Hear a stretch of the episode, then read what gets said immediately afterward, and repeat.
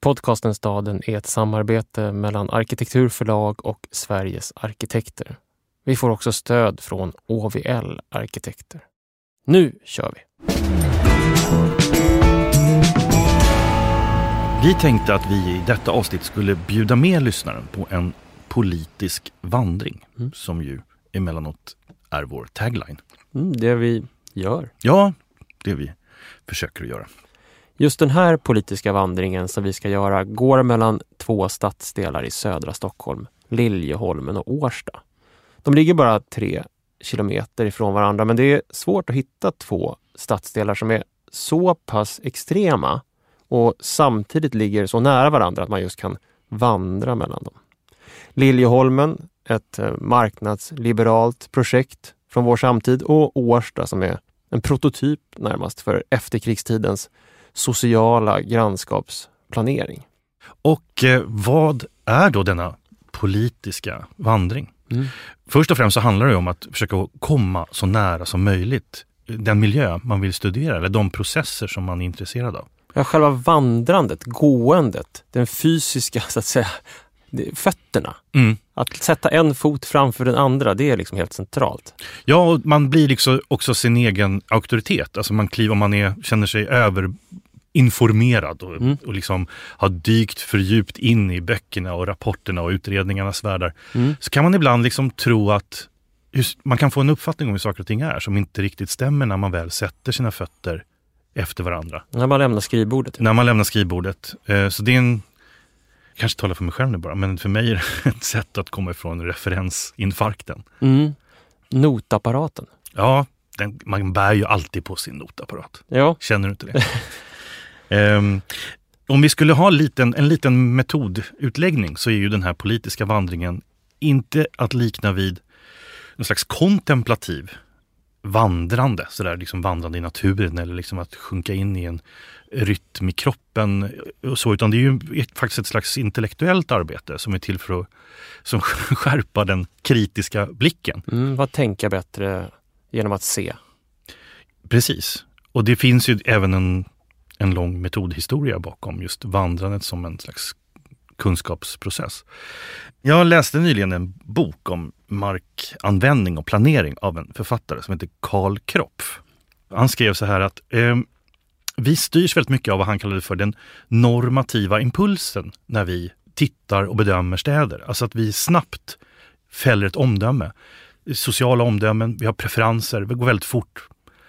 Det här vackert, det här var fult, det här, var, det här är ett bra kvarter, det här är ett dåligt område. Mm. Här skulle man inte vilja bo. Mm. Sådär. Och det här är inget konstigt för att de här, den här normativa impulsen den kommer nästan automatiskt just för att det är så oerhört politiskt. Alltså det är en politisk natur att skapa och förändra den byggda miljön. Så vi vill, liksom, vi vill hitta snabbt en slags karta för hur vi ska orientera oss och hur vi ska värdera det. Mm. Eh, den miljön vi befinner oss i. Och vad vi behöver göra, och det är just vad den här politiska vandringen kan hjälpa till med. Det är ju att vi behöver, vi behöver lära oss att sakta ner den här normativa impulsen för att ge oss en chans att faktiskt titta på vad som verkligen händer. Mm. Alltså vad som händer, hur det fungerar, vad som finns bakom. Mm. Hur saker hänger ihop. Mm. Då kanske inte frågan om det är fult eller vackert eller där skulle man inte vilja bo är det som är primärt det intressanta, utan andra saker.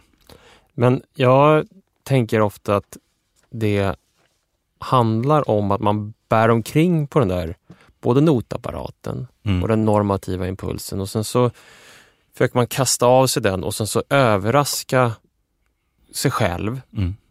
med tankar som en del är helt felaktiga. Som man måste få prova för att de uppstår när man går och tittar. Och Det är som en sorts vaskning. Man vaskar, liksom, försöker vaska fram eh, tankar som är i någon mening fria tankar. Mm. Jo, men det är en chans att försöka att se saker på nytt. Jag ska göra en liten utvikning kring en forskare som jag har fördjupat mig lite i, för jag tycker han är fascinerande. Det, det fanns en eh, docent i stads och landskapsplanering på verksam under 70, 80 och 90-talen, framförallt i Kassel i Tyskland, som heter Lucius Buchard. Mm. Han var schweizare från början och uppväxt i Basel. Han hittade på ett ämne, ett högskoleämne på 80-90-talet och fick det accepterat. Som på svenska skulle kunna översättas som promenadologi. Mm. Spazierwissenschaft på tyska. Ja, det låter bättre på tyska. Ja, eller hur? Mm. Promenadologi låter lite klumpigt. Lucius Buckart, han var aktivist.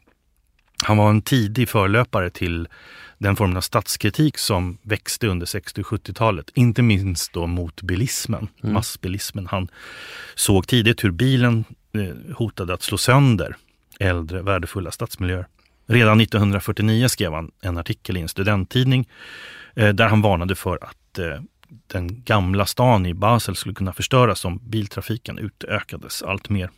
Det där med biltrafiken är ju centralt för att jag tänker att apropå det här med att gå och ja. se och att komma nära så eh, biltrafik skapar ju alltid en distans och också hackar också upp stadslandskap så att, så att säga, den här möjligheten att komma nära försvinner. Så att man förstår Precis. ju den kritiken. Är. Och han återkommer hela tiden just till hur bilen är någon slags anti, en antites till det han själv vill försvara. Um, han uppmanar också medborgarna i, i Basel att liksom titta efter, stanna upp och titta efter vad det är som håller på att hända. Försök att genomskåda planeringen. Jag tänker att det där genomskådandet mm. sitter ihop med att man går. Ja, ja, det är så att man går och ifrågasätter samtidigt. För att om du går och kommer till, vänta, vad, vad, är det som drar fram här? Nu kan jag inte gå längre. Alltså att, man, att det finns liksom... För Guds skull, stig ur bilen, skrev han i en av de här artiklarna från 50-talet.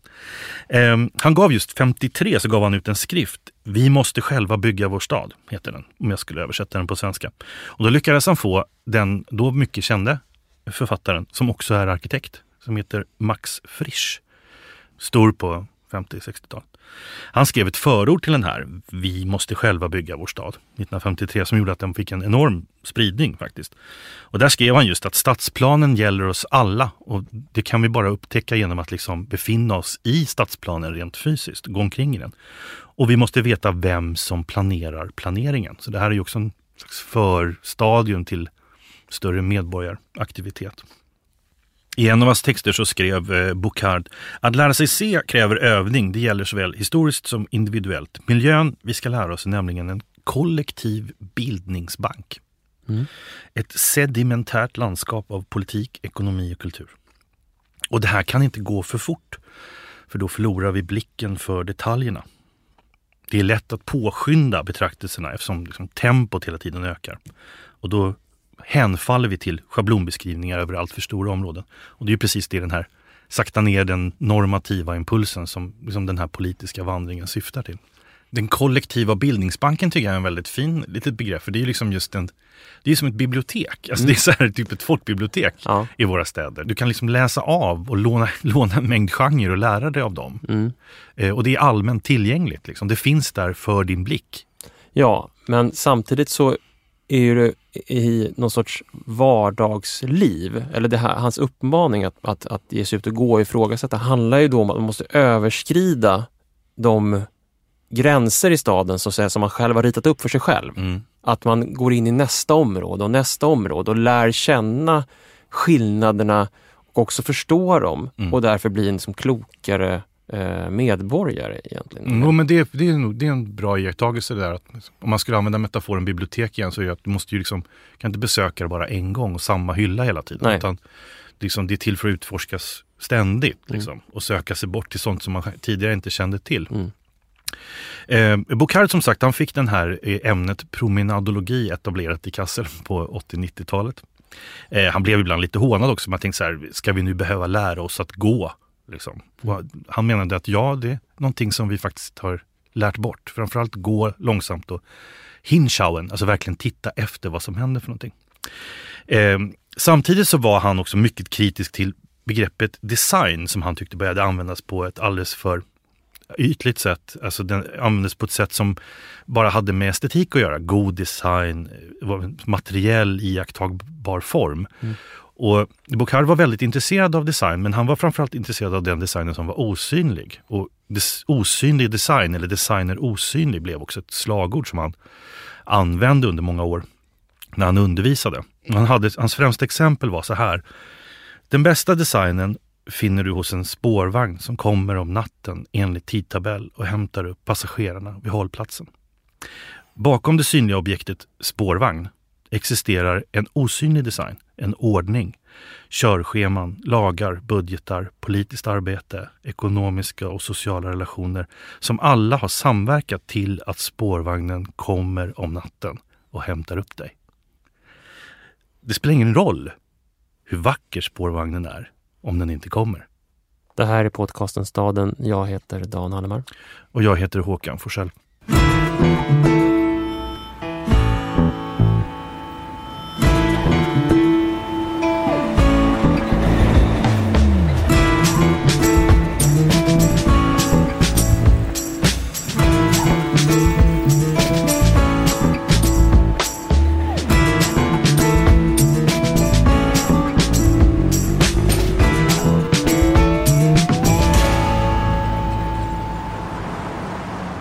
Här promenaden då, som vi ska företa börjar i stadsdelen Liljeholmen i södra Stockholm. Det är en sorts knutpunkt för trafik, för bilar, tunnelbanor, spårvagnar. Och det första vi gör är att vi lämnar själva Liljeholmstorget där just tunnelbanan lägger till, där tvärbanan stannar så går vi under motorvägen. Eh, det här är en plats där det går direktbussar för de som arbetar på Scania i Södertälje och i, under rusningstid så kryper köerna fram i de här delarna av staden. Men det är också ett ganska dramatiskt landskap. Det är ganska höga berg. Det är vatten. Det är stora höjdskillnader. Och det är ett delvis fragmentariskt stadslandskap som består av väldigt många olika delar och det i sin tur har ju en historisk förklaring. Att mm. det här i väldigt stor utsträckning har varit ett nyttolandskap, ett brukslandskap i någon mening. Liljeholmen blev ju från 1860 skulle man kunna säga Stockholms första industriförort. Mm. Så de här områdena är präglade av markindelning som hade framförallt med industrianvändning att göra. Eh, här fanns en ganska stor hamn och då en järnväg från 1860 då Västra stambanan drogs hit. Och närheten till Stockholms innerstad var ju naturligtvis viktig. Men mm. lika viktig var ju att man var utanför innerstaden. För i Brännkyrka socken som det hette då på 1860-talet, där, fanns, där, där rådde inte stadens stränga regler och förordningar om hur man skulle bygga. Eh, så att många industrier som annars hade haft svårt att etablera sig kunde just flytta dit och expandera. Mm. Så ganska snart så fanns det i slutet på 1800-talet 150 olika industrier, ganska tunga industrier runt Liljeholmen. Eh, och samtidigt inte så långt därifrån, alltså i Årstadal som är precis angränsande, eh, så började man redan på 1870-talet då erbjuda tomtmark för bostäder. Men det var helt oreglerat. Det var liksom bara en bit mark som inte ens såldes utan arrenderades ut av en greve Erik Sparre den svåra bostadsbristen gjorde att mängder med människor flyttade ut hit och byggde mer eller mindre sina egna lyckosamma eller mindre lyckade hus. Och när Liljeholmens kalkbruk, som var ett synnerligen smutsig verksamhet, eh, la sina verksamheter mitt i den här eh, kåkstadsbebyggelsen så blev det en slum. Rent mm. ut sagt. Det fanns inga avlopp, det fanns inga ordentliga dricksvatten. Så man hade alltså både tung industri och en av Stockholms värsta kåkstäder här i slutet på 1800-talet. Det var ju också till precis den här punkten som uh, Henning, huvudpersonen i Per-Anders Fogelströms uh, Mina drömmars stad-serie kom. Mm -hmm. En sensommarkväll i ångans år 1860. Ja, det. Och det kapitlet när han kommer till Liljeholmen och det området heter Bron till verkligheten. Och det där är intressant för att vad han kommer till är ju just den här förstadsgränsen till tullsnittet mot den inre staden, den reglerade staden, där så att säga det riktiga livet ska ta vid. Och i den här delen av boken så skriver Fogelström så här. Bortom gården kunde han se tullen. Där skulle drömmen vara slut och över bron skulle han vandra in i verkligheten. Så han går över en lång och skranglig flottbro av trä och skymtar på andra sidan staden så att säga. Och den här att det, staden ligger på andra sidan, det är någonting som inte bara var präglande för de här industrietableringarna eller kåkstadsetableringarna i slutet av 1800-talet eller när Henning kliver in här utan mm. faktiskt fortfarande är en viktig del av hur Liljeholmen som definierar och förklarar sig själv som plats. Mm. Ja men visst, det här tullsnittet är ju jag vill säga, det är nästan det mest avgörande momentet i hur det här, det här området uppfattas och just definierar sig självt. Både industriverksamheten och den här kåkstadsbebyggelsen som jag nämnde tidigare tog ganska lång tid innan de helt försvann. Alltså industrin var väldigt närvarande ända fram till 1950 kring Liljeholmen. Eh, och de här träkåkarna monterades successivt ner. Det var en väldigt sank mark också, en sjuk mark helt enkelt. Så att man, de försvann successivt så man liksom gjorde en la, artificiell landhöjning. Eh, och man ville ju få bort dem, men det tog sin, sin tid. Nästa skifte så att säga i Liljeholmens ekonomiska karaktär var ju på 70-talet då det började kontoriseras. Alltså där området började få kontorshus mm. istället för de tidigare industrianläggningarna eller eh, kåkarna. Det här är ju en närvarande del av områdets historia från 70 och 80-talet. Där står fortfarande en mängd kontorshus kvar och utgör en märkbar kontrast får man ju säga till det som har kommit senare. Mm. Här blir ju återigen gåendet eh, viktigt för att förstå den här platsen, eh, känner jag. För att när man har gått under Södertäljevägen så promenerar man in i det här kontorslandskapet från 70-80-talet. Och sen så... Vet man inte riktigt var man ska nej, gå? Och så går man längs en gata och sen så plötsligt så har den där gatan två distinkt olika sidor. På den ena sidan så är det en lastkaj för ett kontor som tillhör Bombardier. Och på den andra sidan gatan så står det eh, balkonger sticker ut från ett bostadshus som ser ganska nytt och fräscht ut som man skulle kunna säga. Mm. Så där har vi ett gränssnitt. Där har vi ett gränssnitt som blir synligt när man promenerar den här gatan ner. Och det är ju då nästa steg och kanske det som vi kommer uppehålla oss längst vid när vi nu promenerar in i, vid Liljeholmskajen som det här området döptes till eh, under det tidiga 2000-talet eh, som ett, det nya namnet på den nya stadsdelen för att signalera närheten till vattnet för de här bostäderna som då började byggas, som är liksom den nästa del. När det här händer, då i början, slutet av 90-talet, 1990-talet och början på 2000-talet, att man ska planera bostäder här. Då blir återigen den här tullsnittet och att det finns en annan stad på andra sidan vattnet eh, helt central för, för hur det här formuleras. 1998 2008 säger det dåvarande stadsbyggnadsborgarrådet Mikael Söderlund så här. Stockholm växer och får fler invånare. Därför måste staden utvidga sina gränser. Fusionen mellan Liljeholmen och innerstaden måste inledas. Eh, tullsnittet ska flyttas ut. Mm. Eh, man ska kliva över vattnet med den inre stadens idé. Och när man då bygger den här nya stadsdelen så är det innerstaden som ska stå som förebild. Mm.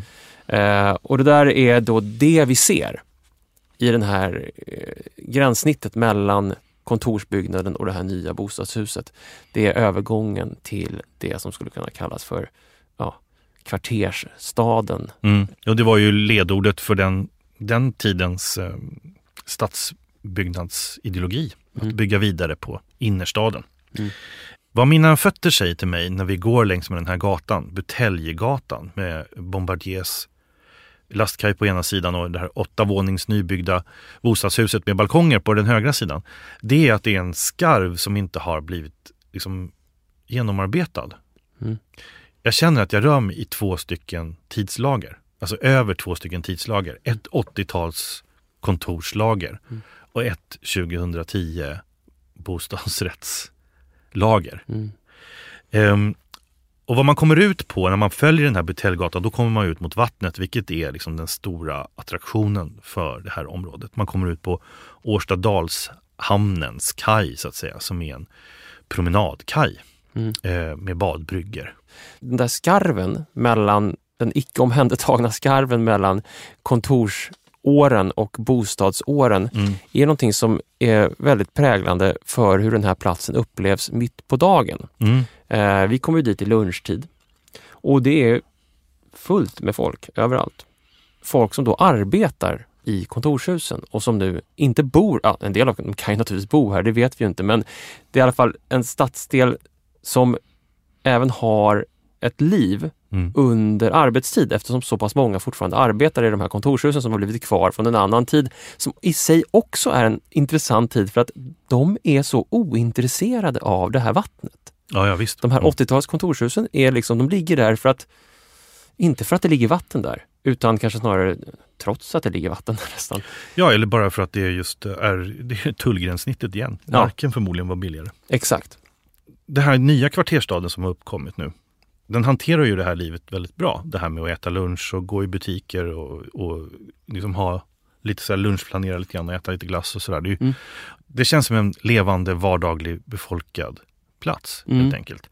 Jag tror att du satte fingret på någonting som var intressant där, nämligen att de här kontorshusen som man måste forcera för att komma till hamnen med de nya bostadsbebyggelsen mm. är inte intresserade av vattnet.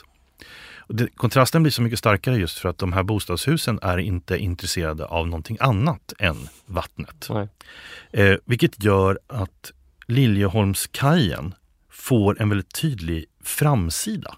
Alltså den har en, eller rättare sagt den har en tydlig framsida och därmed också väldigt många baksidor. Mm. Den har en hierarki, alltså en distinktion mellan vad som är viktigt och vad som är liksom lite mindre viktigt. Mm. Vi kommer kanske återvända till det för att eh, i den vandringen vi gör nu så kommer vi landa i en stadsdel som, där den här frågan inte ens är, liksom, den är inte ens relevant att ställa. Vad som är framsida och vad som är baksida. Nej. Um, en annan iakttagelse man kan göra ganska snart när man vandrar in uh, bland de här ganska stora och väldigt tätbebyggda kvarteren. Mm. Det är att uh, den har samma byggherre. Alltså det är samma byggföretag som har uppfört dem allihop i stort sett. Och det är JM. Och det beror på att JM eh, var de som köpte marken, alltså den här gamla industrimarken, av Vin och Sprit 1998. Och Vin och Sprit hade då alltså ett stort lagerutrymme i, inne i berget som tillhörde den här industrikajen, där man då förvarade vin, så, finns och sprit. Och sprit som kom ifrån fjärran länder och som svenskarna hade lärt sig att eh, dricka efter mm. andra världskriget. Det finns faktiskt en väldigt intressant eh, dokumentärfilm som man kan slå upp på Kungliga bibliotekets öppna arkiv som heter Ett glas vin. Där filmen följer just Vin och Sprits stora fartyg som liksom tankar vin mm. framförallt mm. i olika länder kring Medelhavet. Och sen kommer till eh, Liljeholmen eh, och Årstadalshamnen och liksom bara sprutar ner allt vin i det här bergrummet för att sen buteljeras och säljas på Systembolaget. Blandar alla smågårdarnas vin i samma stora tank och sen ja. buteljerar det som lantvin och, och, säljer ut det så att säga. Det var en, när det var en annan vinkultur i Sverige, man säger man, vin som vin. Mm.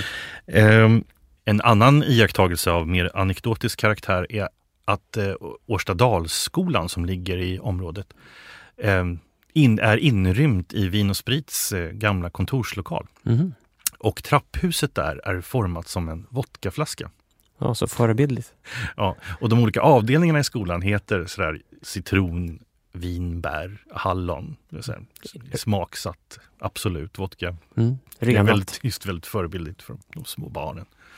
Eh, JM köpte den här marken ganska billigt eh, av eh, Vin och Sprit. Och sen låg man på den ett tag tills det var rätt läge att exploatera. Om man skulle prata lite fastighetsekonomi så har JM eh, idag tjänat i snitt 15 000 kronor per kvadratmeter på det som har uppförts och sålts i stadsdelen. 15 000 kronor per kvadratmeter. Och det är inte få kvadratmeter. Eh, det, de har fullständig dominans i byggandet av bostadshus. Eh, det är bostadsrätter vi pratar om. Det är en helt unik monopolställning skulle jag kunna säga som det här företaget har haft. Det är ju någonting som är helt utan motsvarighet eh, rimligen i, i Sverige. Och när man läser de här tidiga eh, plandokumenten när det här planeras så får man små nycklar till vad det är för typ av stadsdel som man vill bygga upp.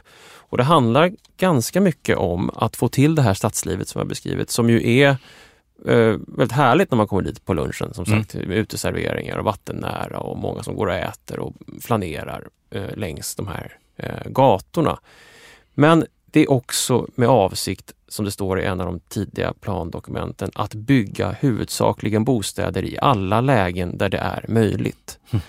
Så det är en väldigt hög eh, exploatering. Området bebyggs i tät stadskaraktär, och jag fortsätter citera ur plandokumenten här, med relativt liten andel grönytor och stor andel hårdgjorda ytor. Eh, och eh, det här är ju intressant på många sätt för att den här stadsdelen som då säger sig hämta sin inspiration och sin förebild från den inre eh, stenstaden i Stockholm. Gör det formmässigt men exploateringsmässigt så trycker man upp exploateringen ungefär tre gånger så mycket som i den inre delen av Stockholm. Ja, det innebär alltså att andelen bostadsyta i relation till andelen mark är alltså tre gånger högre i den här stadsdelen än inne då på till exempel Södermalm som ligger på andra sidan eh, Liljeholmsbron. Då. Mm. Det är också påfallande hur det här områdets framsida, eh, om man ska kalla det för det, liksom ständigt söker solen. Mm. Trots att det egentligen är en skuggdel av staden och nära just branta klippor. Det får mig att tänka på så många av de här lägenheterna får man tänka på lägenheter vid sol, alltså semesterlägenheter vid solkusten. Så andelslägenhet i Marbella. som man hyr någon vecka och det, det, det är med stor girig balkong. Det där tror jag sätter fingret på någonting med den här stadsdelen som känns väldigt starkt när man går omkring där. Och det är att det finns ett annat glapp. Du beskrev glappet på den där gatan mellan kontorsfastigheten ja. och bostadsfastigheten. Det finns ett annat glapp och det är den mellan ledigheten och vardagen. Mm. Där eh, framsidan vänder sig mot lunchen, mot fritiden, mot eh, det lediga livet medan baksidan på något sätt tar hand om vardagen.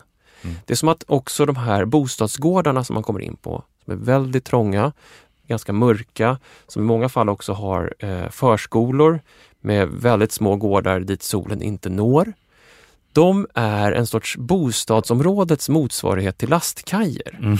De är själva det som ska hantera det där andra mm. som inte eh, ska synas nästan. Och där kan man ju faktiskt delvis slås av en sorts stadsbyggandets cyniska sida. Där den här exploateringsgraden och viljan att få fler kvadratmeter att tjäna 15 000 kronor på mm. har så att säga tagit utrymme från andra saker som en stadsdel kan göra. Till exempel eh, att ha grönytor för förskolegårdar, eh, sånt som inte direkt kan räknas hem i någon sorts ekonomisk eh, eh, kalkyl. Nej, för det var ju uppenbart när vi promenerade där så var det ju också tid för inte bara lunch för de som arbetar på kontoren utan var även lunch för eh, barn. Just det. Och eh, det var barn som var på vandring. De ja. vandrade också och letade upp lekparker och, och liksom små skogsdungar där de kunde leka. Och så hörde jag ett uttryck som jag inte hört tidigare som pedagogerna sa till barnen. Nu går vi hem till skolan. För att man har inget hem eller man har ingen grönyta eller man har ingen lekplats att befinna sig på i närheten av skolan. Nej, det där var ju superintressant för vi tog rygg på en klass från en engelsk skola upp för några trappor som var, som var just på väg hem till sin skola. Och det visade sig att det där hemmet, alltså själva skolan, var en av de här eh, kontorsfastigheterna från något tid 70-80-tal mm. där den här privat drivna grundskolan hade installerat 320 elever i en kontorsfastighet men utan eh, skolgård. Mm. Och på så sätt använde de få offentliga ytor och parker som hade iordningställts för det offentliga som sin skolgård. Det finns en hel del i realiseringen av Liljeholms kajsområde som har blivit uppmärksammade och många har blivit upprörda. Mm. Inte minst då just på bristen på ytor för barn och kopplade till skolor. Utan även när det gäller planeringen av de vanliga bostäderna så att säga. Ett återkommande exempel är en, eh, ett bostadshus som är placerat, där de som har ena sidan, sovrummen, placerade cirka 1,2 meter ifrån en 20 meter hög bergvägg. Alltså det är bergväggen man tittar rakt in i och man kan ju undra hur gick det här till? Vilket också är namnet på den rapport eh, som Svenska byggnadsvårdsföreningen, Samfundet Sankt Erik och Urban City Research lät göra nu mm. i våras 2018. För att just liksom gå till botten med bland annat den här täta och till synes ganska hänsynslösa, cyniska sättet att planera som har skett på Liljeholmskajen. Mm. Och där dyker det upp en del intressanta saker, om man säger så, som har hänt i förhållandet mellan marknadsaktörer och staden. Ja, där delvis man ifrågasätter och det är ju enligt den här rapportens författare då och staden har väl så vitt jag förstår inte svarat på det här än. Men det man hävdar i den här eh, studien i alla fall är att man genom överenskommelse mellan stadens företrädare, och planerare och politiker då och exploatören JM så bestämde man liksom förutsättningarna för den här exploateringen utan offentlig diskussion. Och det här avtalet mellan staden och JM, exploatören, träffades liksom innan själva planprocessen inleddes av eh, Stadsbyggnadskontoret och Stadsbyggnadsnämnden. Mm. Så det fanns ett avtal på plats redan om hur den här exploateringen skulle se ut som så att säga var ett avtal helt enkelt som mm. man var tvungen att följa och därpå följer sedan själva planeringen, hävdar man då i den här eh, rapporten. Så om jag förstår det rätt så handlade det alltså om att man hade gjort ett avsteg från stadens sida eh, från de här traditionella planeringsrutinerna. Man hade haft ett väldigt intimt samspel med exploatören och man har också uppmuntrat kapitalägare att investera i det här projektet. Det var ju hårt politiskt uppbackat, men jag har ju fantastiska citat därifrån. I stort sett alla politiska partier är ju helt eniga om att det här ska ju exploateras. Och samtidigt så hade man då från de offentliga myndigheterna, alltså stadens sida, ingen helhetssyn. Man hade lämnat över såväl initiativ som ansvar för genomförandet eh, till marknadens aktörer. Det fanns ingen part kvar som företrädde något annat intresse än maximalt markutnyttjande. Enligt den här rapporten så är det så och det är alltså det här som är den osynliga designen yes. som har lett fram till ja, den här, om vi nu ska kalla den här spårvagnen mm. eh, som då heter Liljeholmskajen. Och det, finns, ja, det, fanns en väldigt vad säger, pregnant bild av det här, den här stadsdelen som vi fick eh, förevisade oss på den bostadsbutik som JM har som ligger vid Sjövikstorget. Och där blev vi förevisade det sista huset, det höga huset, kajplats 6 som ska byggas. Och på gården till kajplats 6 längst ner. Det är ett riktigt högt, alltså det är ett 23 vånings höghus. Just det. På den gården så ska man plantera en björk. Men inte vilken björk som helst utan en steriliserad björk. Det vill säga en björk utan fröer. En bit natur berövad sitt syfte. Kvar blir bara en scenografisk idé. Som om man vill säga att vi kan släppa in naturen men den får inte föröka sig eller sprida sina små frön. Naturen som en fetisch, en exotisk, nästan främmande art. En vit tiger.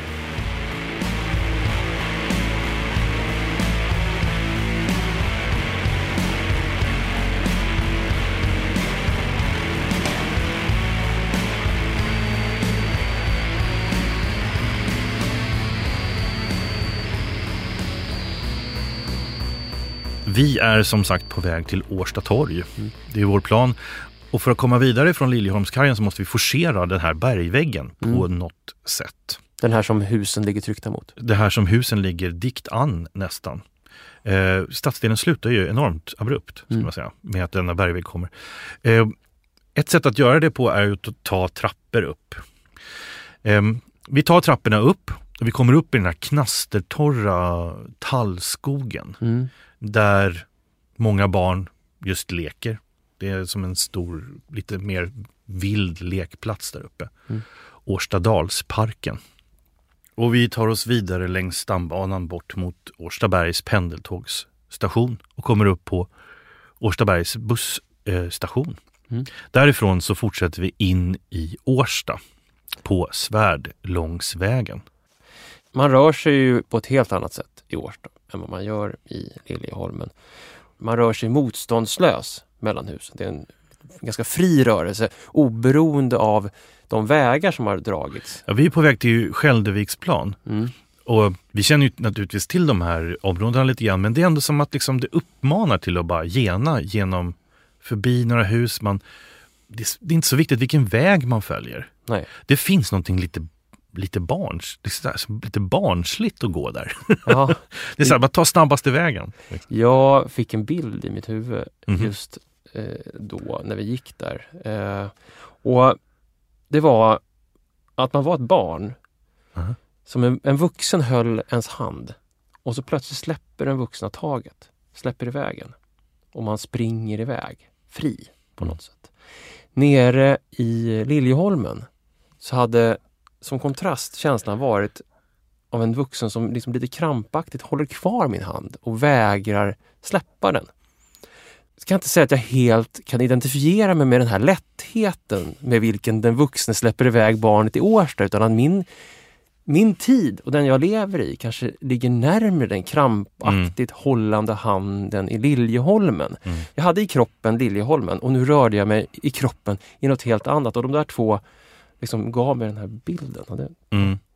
När man släntrar in på Skäldeviksplan så är ju liksom centrum av torget är ju en plaskdamm också. Så det, är Mm. ju, det finns någonting av lek i centrum. mm, Vi vandrar förbi, det är ju små affärslokaler där. Ja. Synnerligen små. Det, är- vi vandrar förbi en frisör med så afrofriserare. Två killar som verkar ha fullt upp och jag frågar hur, hur går affärerna? De verkade gå bra. mm, Och vägg i vägg ett vårdboende. Och, som det är mycket blandad verksamhet Mm. som verkar ha hamnat där. Och Skäldeviksplan är ju en, eh, det är ju en smått ikonisk säga, folkhemsskapelse av eh, landskapsarkitekten Erik Glemme som också har eh, ritat och planerat den Storängsparken som ligger då i anslutning till det här torget. mm. Det här torget är liksom en platå. Det är som en liksom klippa som sticker ut i parken. Så när man lämnar det så följer man liksom en, en eh, bäck som rinner ner Ja. i parken. Och torget är omgärdat av trevåningshus Mm. som alla har balkongerna riktade mot torget. också. Och bottenvåningen består då här av butiker, lite närlivs också. Det är, alltså det är väldigt småstadsaktigt och det känns eh, inte så lite insomnat också. Mm. Och ut går vi på Storängsparken. Och om din liksom känsla av att oj, nu är vi någon annanstans kom lite tidigare så känner man ju definitivt det när man är i denna park som då är alltså förlagd och planerad längs en av de, naturliga dalgångarna som går ner mot Årstaviken. Alltså Mm. i, i änden så ligger också Årsta gård, den eh, gamla medeltida gården som fortfarande finns kvar. Det är en helt annan form av mått. Och framförallt är det en helt annan typ av relation mellan byggd miljö och planerad utomhusmiljö, alltså parkmiljö. Ja, eftersom jag på något sätt bär med mig kalkylerna från, eh, från Du har Liljeholmskajen Excelbladen rullande bakom Ja. ögonlocket. så tänker jag, eller mina fötter tänker kanske, hur ser kalkylen ut för den här stora dalgångsparken som liksom tycks bara svepa iväg eh, långt bort i horisonten. Du bara, det här håller inte. Det här är för dyrt. Det är för mycket mark. Men det känns också lite eh, obsolet på något sätt. Det här extra värdet som den här dalgångsparken eh, eh, bär på så att säga. Mm. Och går man från Liljeholmen och ut i den här dalgångsparken då som sträcker sig liksom överdådigt. Då, jag fick en bild av när man går in i äldre lägenheter från sekelskiftet som har serveringsgångar. Mm. Och så här fyra meter i tak. om man då är van vid en funkislägenhet så tycker man att vad ska, vad ska ni ha all den där Mm. ytan till? Mm.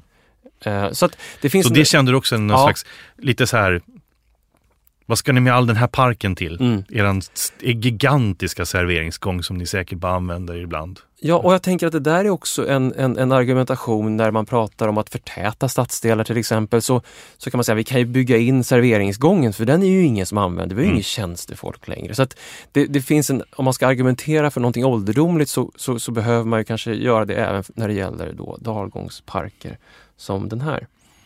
Vi genar över denna stora park och kommer slutligen upp eh, i änden på Siljansvägen. Mm.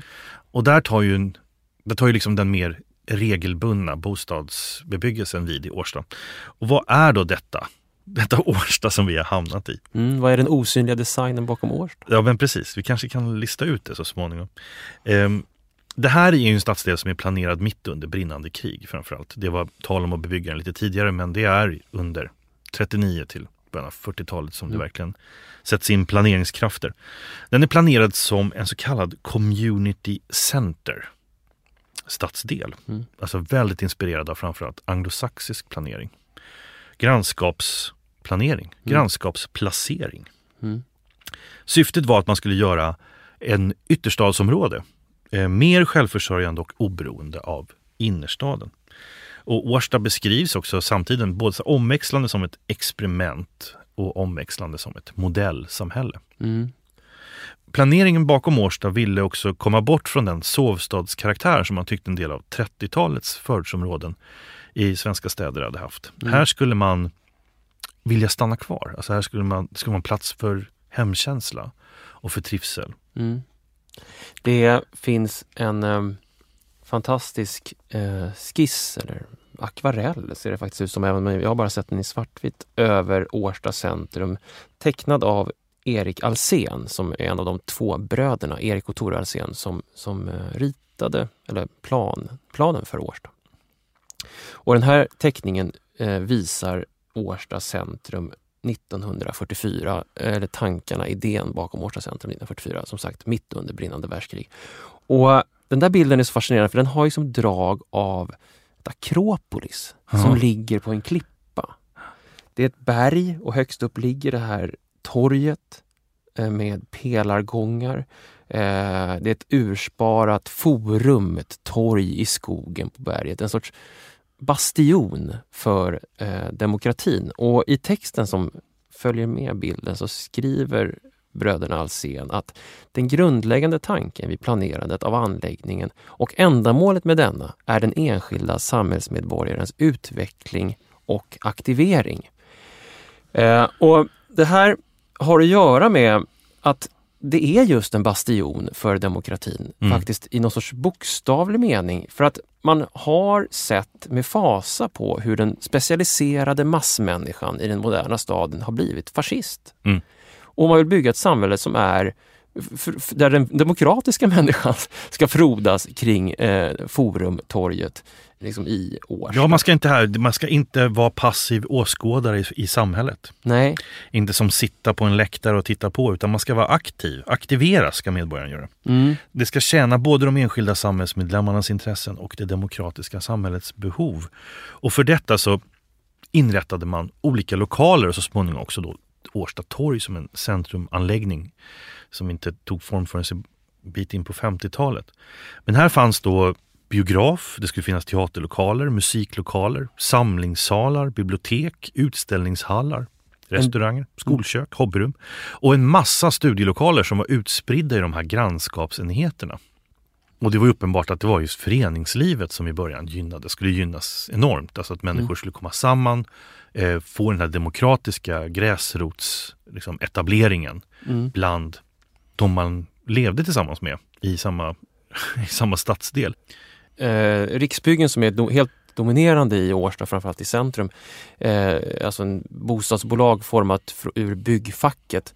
Eh, deras projektledare Ivar Olsson skriver ju att Årsta centrum ska skapa en sund lokal patriotism som befordrar föreningsliv och affärsverksamhet. Och att den ska få en egen atmosfär och därmed skapa förutsättning för kollektiv samverkan. Mm.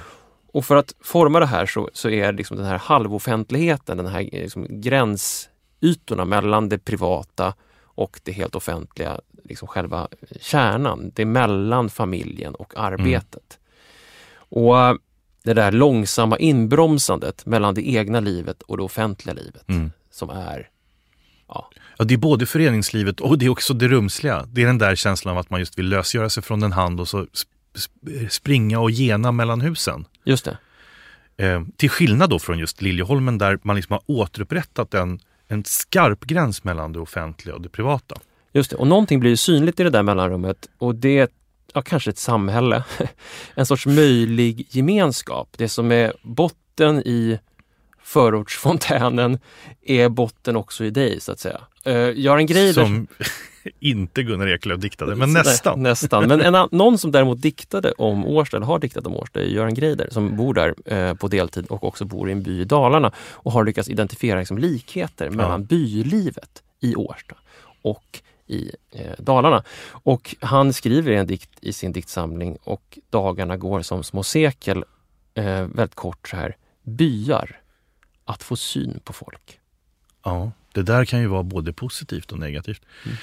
För det är uppenbart att det ansågs som någonting mycket positivt att Årsta var isolerat när det planerades. Ehm, det här är ett långsträckt öst-västligt område som ändå hade tydliga gränser mot annan bebyggelse och annan verksamhet. Du hade naturligtvis Årstaviken norrut, järnvägen låg västerut. Det låg trafikleder tidigare, nu tvärbanan i söder och öster. Och det här skriver man på redan på 50-talet att här är liksom någonting som är det är bra för det skulle kunna befordra den här eh, starka stadsdelsidentiteten som man vill ha. Den här självständigheten och närheten mellan människor som är där. Det skapar Årstabon. Ehm, och det är påfallande likt just här, de här biiakttagelserna. Mm. Den milda sociala kontrollen. Ehm, men också hur det skaver. Jag, jag lånade fram en, eh, liksom, just för att understödja vår vandring så lånade jag fram en gammal rapport från 1900, gjord 1954 till 56 som heter Fritid i förort. Sociologisk undersökning från Stockholms högskola. Och där undersökte man just hur det hade de här första inflyttarna, mm. så, varav många kom från de ruckiga arbetarklasskvarteren på Södermalm och var liksom nyinflyttade i Årsta. Eller så kom man ifrån övriga landet. Hur man använde sig av all den här infrastrukturen som fanns här plötsligt, den här sociala, kulturella infrastrukturen. Byggde kanoter tillsammans. ja, det är intressanta verksamheter som planeras just i eh, de gemensamma lokalerna. Och då var det så här, kunde man se att de vilka använde de och hade det, fick det något utslag i hur väl man trivdes? Och den här undersökningen kom ju fram till att om du inte var aktiv i föreningslivet, eh, gick på biografen eller byggde kanoter i Årsta eller hade någon aktivitet som var liksom knuten till stadsdelen. 80 procent av de som hade aktiviteter på andra håll kunde alltså tänka sig att flytta därifrån. För man mm. kände att man liksom inte hade där att göra. Man hörde inte till. Man hörde inte till. Däremot om din aktivitetsgrad var väldigt hög och du tillbringade större delen av din fritid också där du bodde i Årsta. Då trivdes man och, och uppenbarligen var liksom lämpad för den här formen av urbant byliv om vi säger så. Och jag tänker att, att Årsta på det sättet i sin, sitt, eh, sitt utförande är, är både en startpunkt och en slutpunkt för den här ideala byn. Mm. För när man planerar Årsta 1944 så planerar man det för föreningslivet och mjölkbutiken. Arkitekturskribenten Gotthard Johansson han tyckte att det här var väldigt naivt. Han skrev Det förefaller ibland som man sökte demokratins räddning i mjölkbutiken. Ja. Alltså i byn på något vis. Och den här garanten, skulle, det skulle snart liksom, det skulle komma helt andra vågor och slå in över eh, stadsbyggandet i eh, Sverige. Man bygger ju bara, när Årsta står färdigt så är i princip också Vällingby klar. Och jag tror också att det handlar om att det finns alltid en förskjutning i planeringen. Så det är mycket, med, det är mycket mellankrigstid i Årsta. Mm. Mer kanske än vad det är efterkrigstid. Man ska minnas att det, det var en, den är planerad och faktiskt uppförd under en period då liksom det knappt finns, alltså biltrafiken är bara i sin, den stora massbiltrafiken, mm. är bara liksom i sin linda. Mm. Årstavägen som då plöjer genom hela området var ju tänkt som en matarled för den här trådbussen. Eller den var ju det. Det är en mm. buss som gick en gång varje minut ifrån, ifrån Brunkebergs torg. Och det här var ju som någon slags plåster på såren för att då Årsta aldrig fick den här kopplingen till tunnelbanan som hade utlovats. Mm. För det fanns ingen ekonomi i att dra den dit. Utan den drogs istället då över Gullmarsplan ner mot Farsta och sen så lite senare på 60-talet där vid Liljeholmen och söderut.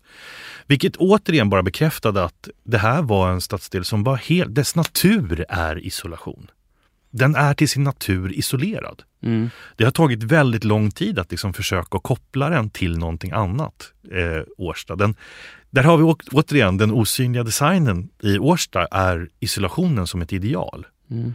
Eh, och det är kanske först de senaste åren som så att säga planering och förtätning har gjort att den kopplar upp sig mot andra delar. Men det tar väldigt lång tid. Den här sedimentära processen är, är eh, omständlig.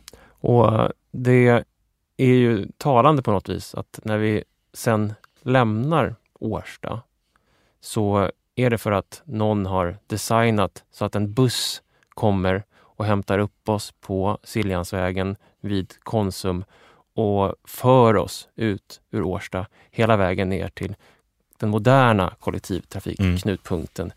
nedanför Ikanohusen i Årstaberg.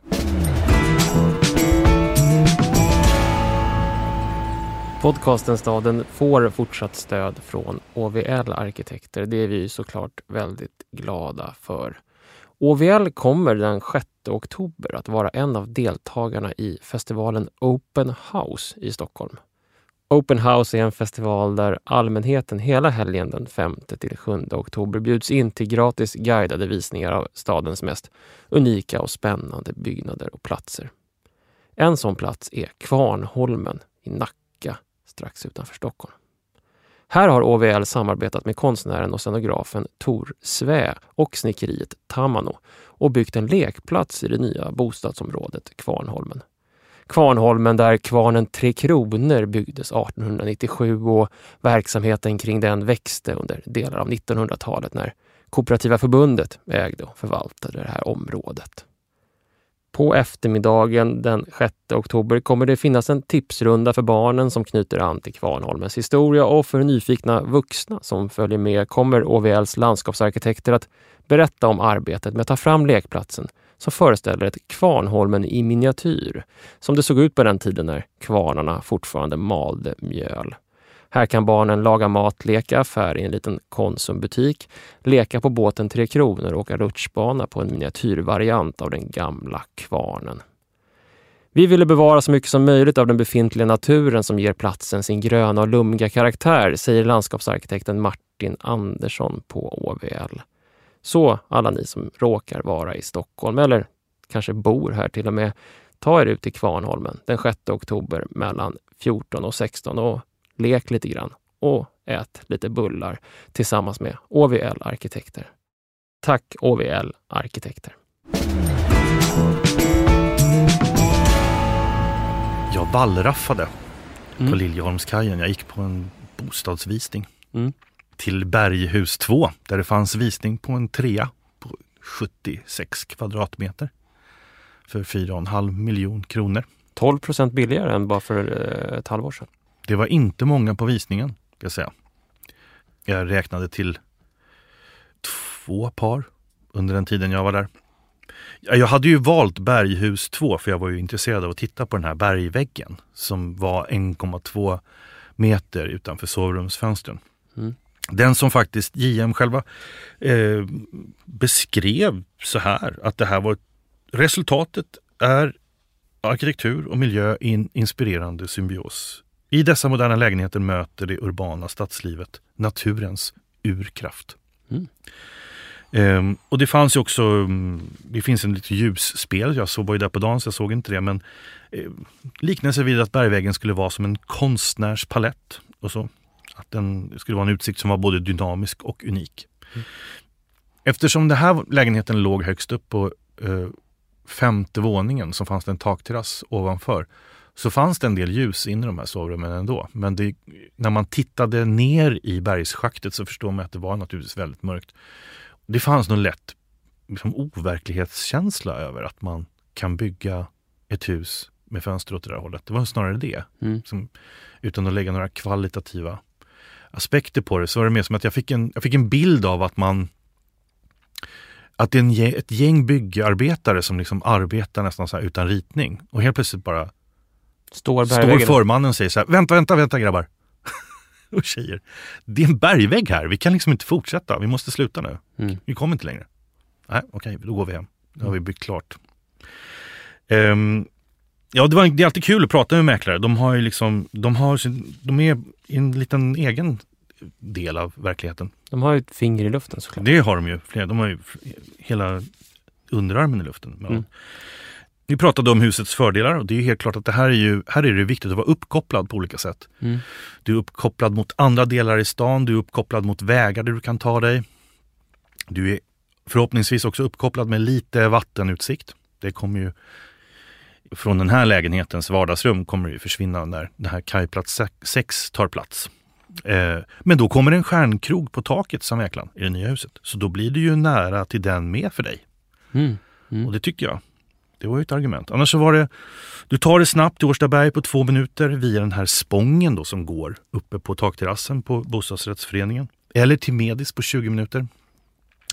Ehm, så man droppar sådana lösningar hur man kan liksom ta sig eh, som är som hemliga tips. Det skulle kunna vara mer en gemensam lösning för hela området tycker man, men det, det är inte så det presenteras. Ehm, och ja, Det här argumentet som återkommande var att någonting är nära till. Det har alltid gjort mig lite skeptisk. Alltså att ett område har kvaliteter för att det liknar någonting annat eller att man har lätt, lätt och snabbt kan ta sig någon annanstans, ta sig därifrån. Mm. Men det är väl en, jag vet inte, det är väl en tidsmarkör, kan jag tänka mig. Um, det intressanta är just att Årsta är precis tvärtom. Det är ju en stadsdel som inte knyter an till någonting utan från början har varit ganska isolerad. När vi hade vandrat färdigt, liksom när vandringen hade verkt klart, mm.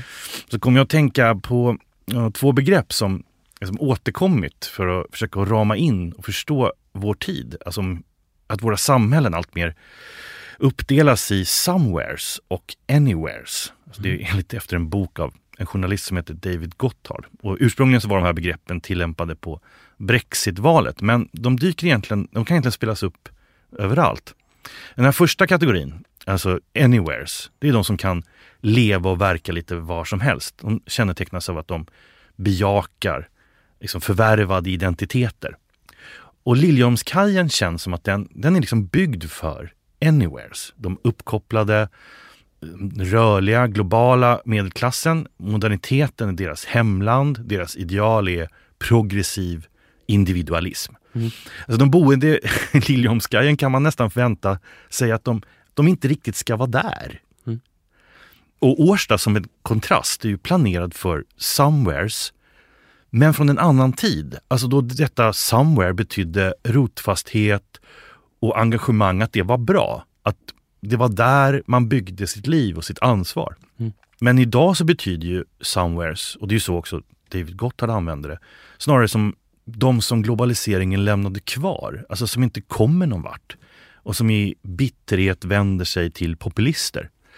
Men det, det, demokratiska urbana rummet handlar ju faktiskt, alltså om hur det skapas handlar ju faktiskt om att vi alla måste vara aktiva på något sätt.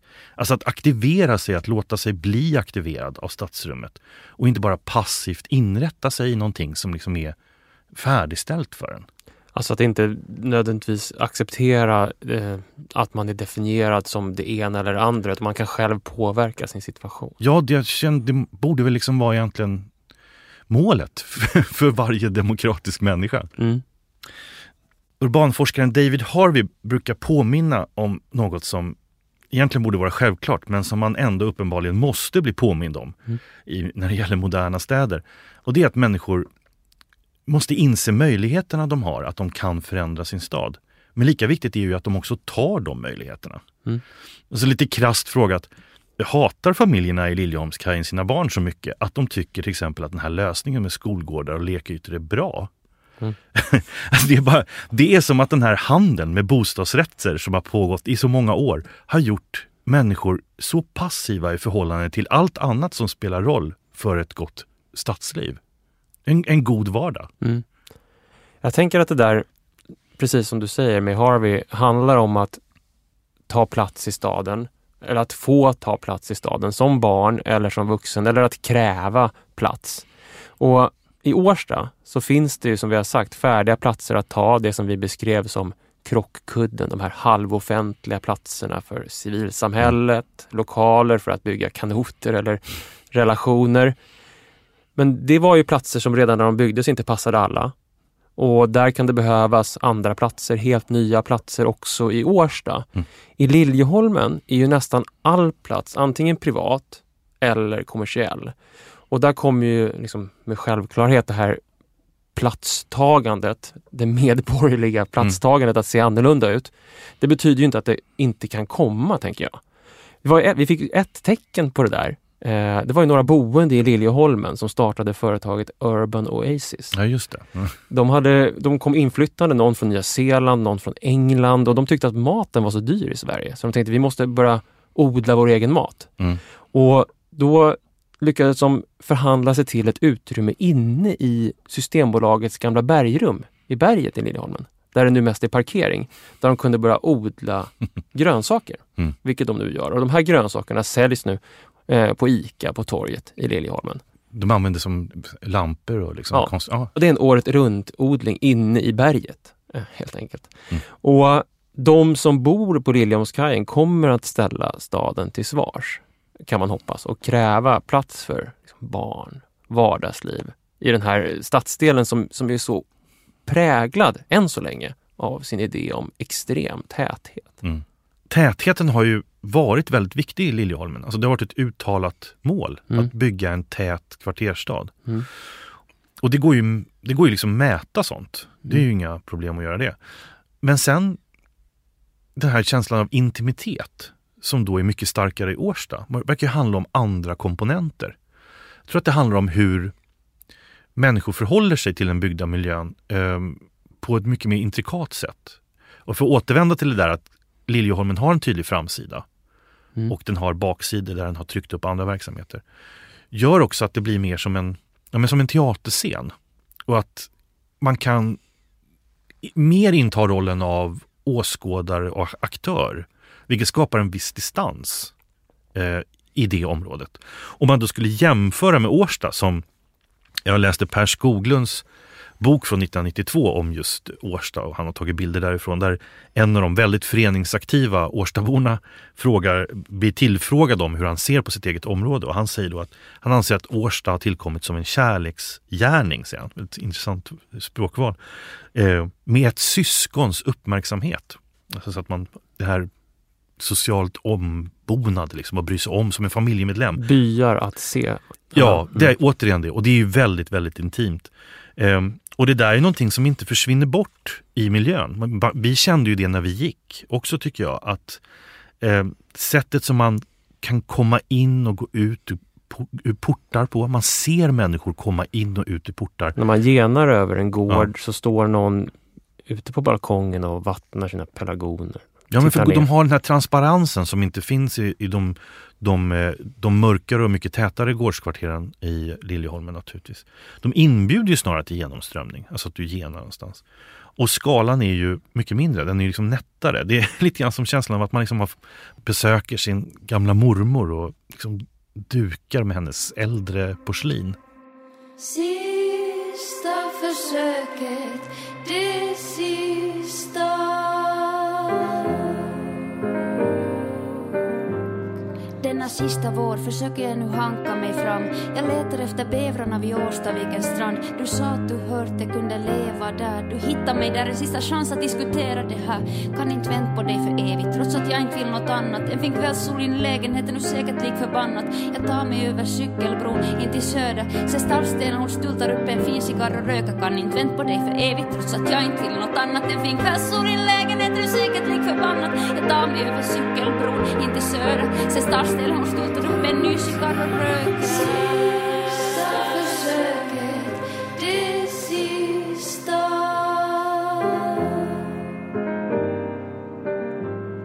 Tack för att ni har lyssnat på podcasten Stadens första avsnitt för höstterminen. Vi har inför det här avsnittet läst bland annat skriften Hur kunde det bli så här? En kritisk analys av beslutsprocessen i tre aktuella stadsbyggnadsprojekt i Stockholm som är skriven av Susanne Ingo, Kristina Berglund och Andreas Pemer och utgiven i år, 2018. Podcasten Staden är ett samarbete mellan Arkitekturförlag och Sveriges arkitekter och vi får också fortsatt stöd ifrån OVL Arkitekter. Om ni vill kontakta oss så gör gärna det på sociala medier. Vi heter Staden Podcast på Instagram där vi har börjat få lite hälsningar ifrån mm. lyssnare. Vi blir alltid lika upprymda när vi får en klapp på axeln och ett litet hurrarop ifrån er eller förslag på platser som ni tycker att vi skulle behöva besöka. Eh, ni kan också hitta oss under samma namn på Twitter eller på Facebook. Ni kan mejla oss också på staden arkitekt.se staden.se eller kika in på vår hemsida staden.arkitekt.se där det finns bilder och sammanfattningar av alla våra avsnitt. Podcasten Staden produceras av Beppo ljudproduktion. Tack för att ni lyssnar. Sista försöket,